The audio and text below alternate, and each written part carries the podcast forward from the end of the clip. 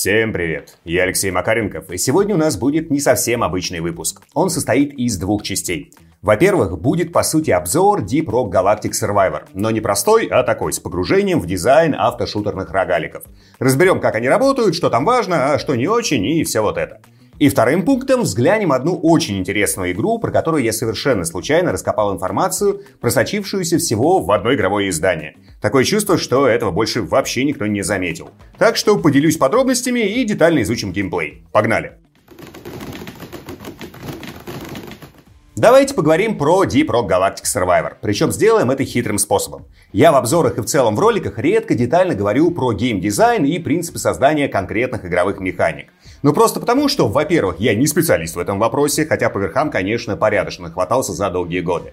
Во-вторых, для большинства зрителей это будет очень скучно, потому что, скажем, с позиции разработчика, билдостроения, например, это зачастую процентов 80 чистой математики. А мало кто любит слушать нудные лекции по математике, где тебе в каждом предложении говорят про какие-то проценты и их важность. Да-да, разрабатывать игры — это совсем не то же самое, что в них играть. Но сегодня я попробую максимально простыми словами, с отсылками к конкретным элементам геймдизайна, объяснить, почему Deep Rock Galactic Survivor одновременно и очень хорошая, и очень плохая игра. Я периодически поигрываю в рогаликовые автошутеры, когда-то делал небольшой обзор на Vampire Survivors, ну и совсем недавно в ранний доступ Steam вышел очень приличный идейный продолжатель во вселенной DRG. Игру делали не Ghost Ship Games, то есть не авторы оригинальной Deep Rock Galactic, а Funday Games. Поэтому были опасения, что у них получится не очень. Но они удивительным образом умудрились сделать очень хорошую игру, которая при этом, с моей точки зрения, могла бы быть значительно лучше. Знаю, что многие в автошутеры не играют и даже вообще не в курсе, что там происходит. А иногда вообще считают, что это что-то типа кликеров, где вообще ничего делать не нужно, просто водить персонажа по уровню туда-сюда.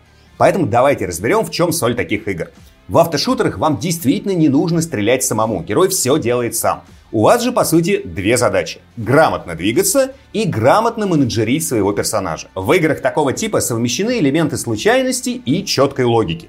Случайность заключается в том, что во время набора каждого уровня различные апгрейды для героя выпадают почти случайным образом. По факту там закономерность, конечно, тоже есть. Например, вам не будут выпадать апгрейды на оружие, которое вам уже никогда не выпадет, потому что вы заняли этот оружейный слот.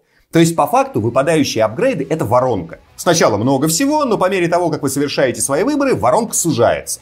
Куча ненужного, что в этом забеге уже точно не может быть использовано, отсеивается. И дальше выпадает только то, что может хоть как-то пригодиться. Условно, вы в какой-то момент выбрали автомат, а не дробовик. Заняли слот оружия, и дальше вам на выбор уже ни за что не выпадут апгрейды для дробовика. А будут выпадать только апгрейды для автомата и что-то еще, что тоже может быть использовано. Но хоть воронка и сужается, все равно каждый раз на выбор элементы прокачки выпадают случайным образом. Просто это случайность из меньшего числа вариантов. И вот из этих случайностей вам нужно умудриться собрать очень крутой билд, с помощью которого вы либо сможете максимально долго продержаться на локации, если автошутер бесконечный, ну либо пройти уровень, если финал предусмотрен. И вот тут начинается очень интересный момент, который отличает хороший автошутер с прокачкой от плохого. Важно, чтобы далеко не все варианты прокачки, которые вы выбираете, приводили вас к успеху. То есть, чтобы можно было собрать хреновый билд и быстро проиграть. Потому что если все билды будут вести к успеху, то пропадает мотивация строить правильный билд. На языке геймдизайна это называется decision making, то есть построение игры таким образом, чтобы решение игрока сильно влияло на то, насколько успешно он может проходить игру дальше.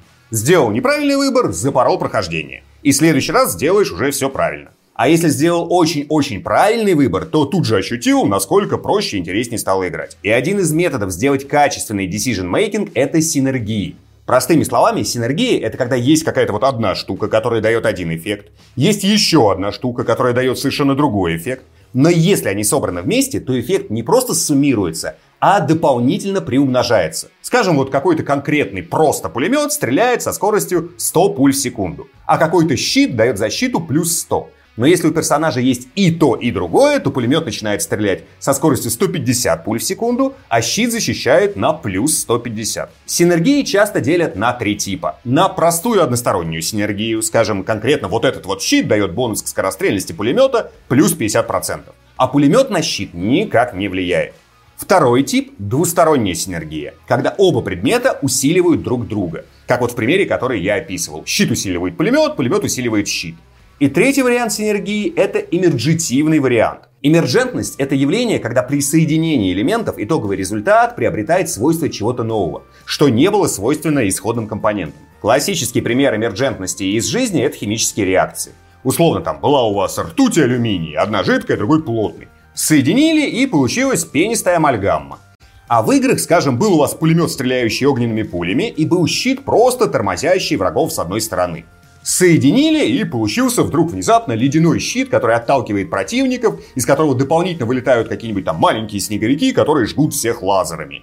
И вы получили, по сути, новый вид геймплея. Можно вот прямо щитом этим продавливать толпу врагов. И грамотно сделанные автошутеры с прокачкой круты именно тем, что вы путем проб и ошибок узнаете, как разные апгрейды взаимодействуют друг с другом. И вот на этих синергиях придумывайте максимально эффективные комбинации. И поскольку при каждом прохождении вам выпадают разные вариации прокачек на выбор, вы начинаете детально изучать самые разные варианты синергий. И придумываете все новые и новые крутые билды. А поскольку эффекты от конкретных элементов прокачки всегда текстом указаны рядом с их изображением, то вы не просто двигаетесь наобум, а можете прямо в моменте логически допетрить до какой-то очень крутой комбинашки. И в итоге ловите, скажем, офигенное ощущение от того, что собрали крутой билд, благодаря которому, например, просто ваш персонаж стоит на месте, ничего не делает, и никто из врагов просто не может к нему подойти. Через некоторое время противники, конечно, станут сильнее, так что качаться дальше все равно придется, но вы поняли, в чем главная соль в озарениях от придуманных билдов и от эффективного их использования.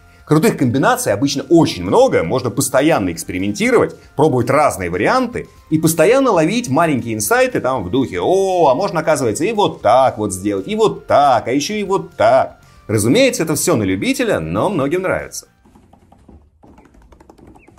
А сейчас небольшая полезная рекламная интеграция. И в фокусе внимания сегодня онлайн-сервис Амедиатека, где собрано очень много сериалов на любой вкус. Что-то мне подсказывает, что среди вас нет никого, кто бы не слышал про Амедиатеку. Поэтому сразу скажу, что по промокоду вас ждет 30% скидка на месячную подписку. Не пропустите этот момент. А сейчас давайте расскажу про три хороших сериала, которые в онлайн-кинотеатре можно посмотреть прямо сейчас. На сервисе, разумеется, в русской озвучке есть первый сезон Хейла. Как раз недавно вышел второй сезон, так что самое время либо посмотреть новый сезон, либо пересмотреть предварительно первый. Мастера Чифа в сериале играет Пабло Шрайбер. Если что, он исполнял роль сумасшедшего Суини в «Американских богах» и Ник Саботки в «Прослушке». Доктора Кэтрин Холси играет Наташа Маклхон, а роль спартанца Кай-125 совершенно шикарно сыграла Кейт Кеннеди. Сам сериал собрал разные отзывы, но в целом он хороший, с несколькими параллельными сюжетными линиями и очень крутой графикой. Поклонникам игр и уж тем более вселенной Хейла смотреть точно стоит. Второй сериал, который безоговорочно рекомендую, «Мир Дикого Запада». Знаю, что многие видели первый сезон, а вот остальные три считаются не настолько крутыми и смотрели их далеко не все. Рассказываю секрет. Я когда-то смотрел второй, третий и четвертый сезоны примерно по мере их выхода и тоже считал, что они уже не так круты, как первый. А потом однажды у меня было свободное время, и я посмотрел все сезоны подряд. Так вот, это совершенно другие ощущения. Смотрится как одна огромная восхитительная полнометражная картина. И третий сериал «Авеню 5». Это такой камерный фантастическо-комедийный сериал про полеты в космосе. Главную роль играет Хью Лори и играет прям отлично. Сам сериал при этом на любителя, но если вам нравится Лори и космическая тематика, удовольствия, скорее всего, получите немало. Плюс в коллекции о медиатеке фантастические истории можно найти еще больше sci-fi и фэнтезийных сериалов. Ну и традиционно напомню, что на медиатеке можно первыми смотреть новые серии многих сериалов в русской озвучке. На платформе тысячи часов видео от крупнейших мировых киностудий. К одному аккаунту можно подключать до пяти устройств, сериалы при этом можно скачивать и смотреть без доступа к сети. В общем, это А-медиатека, там все удобно и продумано. И самое важное, по промокоду Макаренков можно подписаться на сервис с 30% скидкой на месяц. Ссылочка в описании, не пропустите. Конец рекламной интеграции и погнали дальше. С основами разобрались, а теперь рассказываю про Deep Rock Galactic Survivor. И внезапно это хорошая игра, но плохой в плане билдостроения автошутер.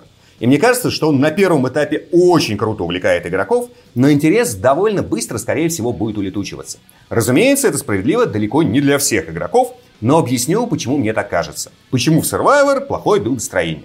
Потому что количество синергий, то есть взаимодействия между различными элементами экипировки, которые усиливают друг друга и как-то по-хитрому друг с другом взаимодействуют, Тут крайне мало. Условно, ничего сильно сложнее, чем вот просто апгрейд одного оружия, который ускоряет перезарядку других стволов, вы тут не найдете. То есть вот этого вот кайфа, когда ты нашел какую-то невероятную крутую комбинацию умений и с ее помощью резко всех заборол, этого здесь почти не получаешь. Выбирать, что и как прокачивать, конечно, нужно, но никаких озарений не случается. Это не Vampire Survivors. Выбор, по сути, сводится к вариантам, вот хочу я прокачать дальше скорость персонажа, лечение или получить новый апгрейд для вот той вот пушки. И даже пушки можно выбирать почти случайно. В игре на каждого героя можно навесить там 4 ствола. Они открываются постепенно по мере прокачки во время каждого забега. Но стволы почти никак друг с другом не взаимодействуют. Выбор влияет, по сути, только на тип геймплея, который вот с этими стволами выбранные получите, но неправильных вариантов ну практически не существует. Что бы вы ни выбрали, вы все равно будете очень эффективны, если совсем уж не затупите в процессе. Понятно, что если вам не хватает огневой мощи, то вкачивать там на следующем уровне надо именно ее, а не защиту. Но это настолько примитивный выбор, что никакого вот озарения от него получить невозможно. А более сложных выборов в билдостроении тут почти нет. Я специально несколько раз пробовал проходить локации, кликая на элементы прокачки вообще рандомно. То есть в некоторых случаях выбирал даже вроде бы совершенно невыгодные для себя в данный момент штуки. И только один раз где-то вот из 10 таких случайных попыток это запороло мне прохождение. То есть, понимаете, да, вот главную суть, самый смак автошутеров авторы просто спустили в трубу. Билдостроение здесь крайне примитивное, а на низких уровнях сложности даже не обязательно. Можно кликать, закрыв глаза, и как бы будет нормально. Мне прямо безумно обидно, что вот этот элемент авторы пустили коту под хвост. Если бы в игре было крутое билдостроение, получилось бы, как мне кажется, в разы круче. Но разработчики сделали акцент на других классных штуках, которые даже при отсутствии крутого билдостроения делают из Survivor крутую игру. Смотрите, управление здесь через VAST, то есть через кнопки. То есть не просто вот тыкаете мышкой, куда вам надо пойти. Сидеть, попивать кофе и одновременно играть не получится. И это явно осознанное решение авторов. Раз нет крутого билдостроения, они сделали акцент на передвижении. Deep Rock Galactic Survivor — это игра про грамотный мувмент и про сбор ресурсов. Ресурсы здесь есть на каждом уровне, причем разноплановые. Условно их можно разделить на три типа. Одни максимально простые и приносят вам сиюминутную выгоду. Они добавляют экспу для прокачки или лечат героя вот прямо здесь и сейчас, в моменте. То есть собрали, получили чуть прокачки или подлечились красным сахаром. Золото и нитро — это уже ресурсы второго порядка. Они позволяют прокачивать персонажа при переходе между уровнями одной глобальной локации. Если что, в игре сейчас три локации, и каждая состоит из нескольких уровней. В конце последнего уровня каждой локации вас ждет финальный босс, убиваете его, ну как бы и все, локация пройдена.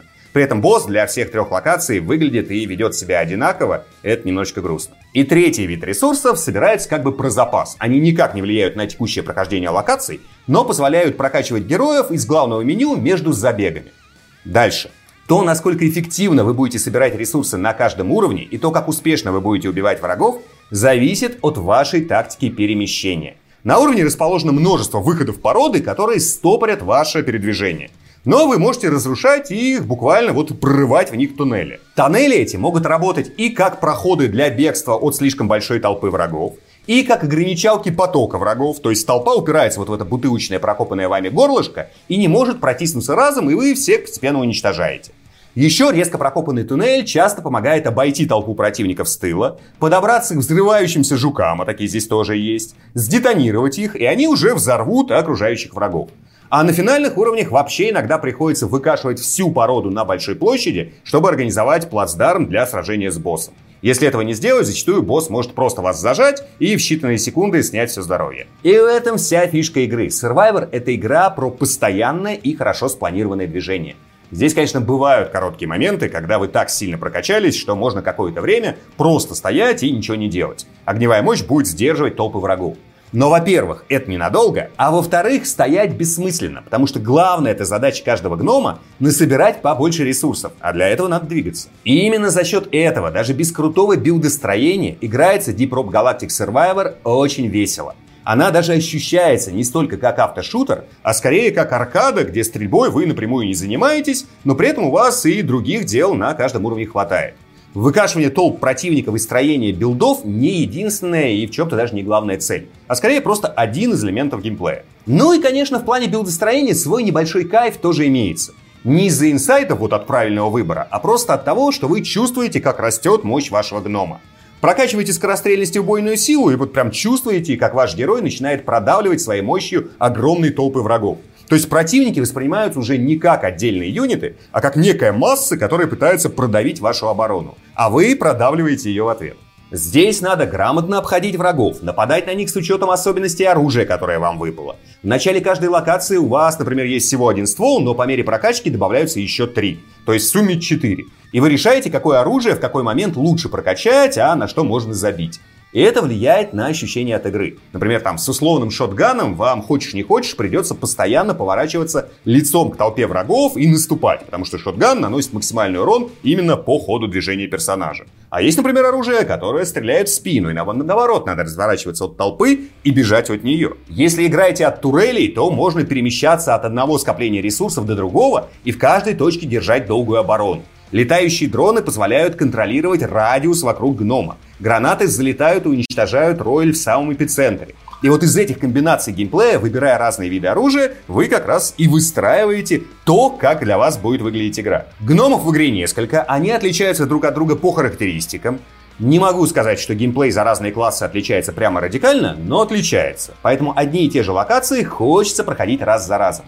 Не потому, что надеешься открыть какую-то хитрую комбинацию умений, а просто потому, что это весело. Ну и, конечно, работает эффект хомяка. Хочется насобирать еще больше ресурсов, чтобы между ранами прокачать героев еще, еще, еще и еще. Поначалу игра адски аддиктивная. Я первый раз сел поиграть на час в 11 часов вечера, а очнулся почти в 5 часов ночи. И со мной такого давно не было, что вот за геймплеем я совершенно не понимал, как пролетели часы. Тут вот прям так и было. Я увидел, что почти 5 ночи и решил, что это какой-то глюк. Но часы были электронные, на умной колонке, поэтому ошибиться было невозможно. Но из-за отсутствия грамотного билдостроения для меня после где-то 12 часов геймплея мотивация играть дальше начала резко спадать. Хотя еще и куча уровней сложности была не пройдена и даже не открыта, и оружие я далеко не все поизучал, и куча ачивок не собрал, и за пару классов гномов почти не поиграл. Но вот судя по общению с друзьями и приятелями, которые сейчас тоже играют в Survivor, я такой не один. Многие после 10 часов тоже начали отваливаться. Хотя есть и те, кто сказал, что билдостроение для них не так и важно, им просто интересно бегать и копать. Так что мое мнение воспринимайте через вот эту вот призму. Если я очень ценю крутое билдостроение, это не значит, что все игроки такие. Да, игра пока в раннем доступе, понятно, что по мере продвижения к релизу будут завозить новый контент, и уровни новые появятся, и героев станет больше, и оружие насыпят – на это, скажем так, экстенсивный путь развития. А грамотные синергии в билдостроении могли бы придать игре глубины.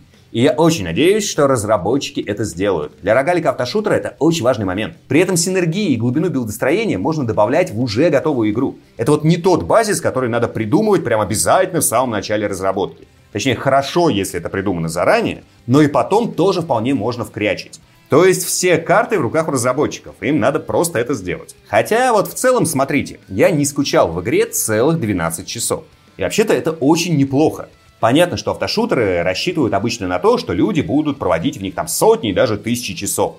Но 12 часов фана, это вот в целом до игры, совсем-совсем немало. Еще и при условии, что некоторым и после этого игра не надоедает. В общем, Rock'n'Stone. Пишите, что думаете про игру, если уже поиграли. И заодно сообщайте, насколько вам не хватает большого числа синергии конкретно в Deep Rock Galactic Survivor.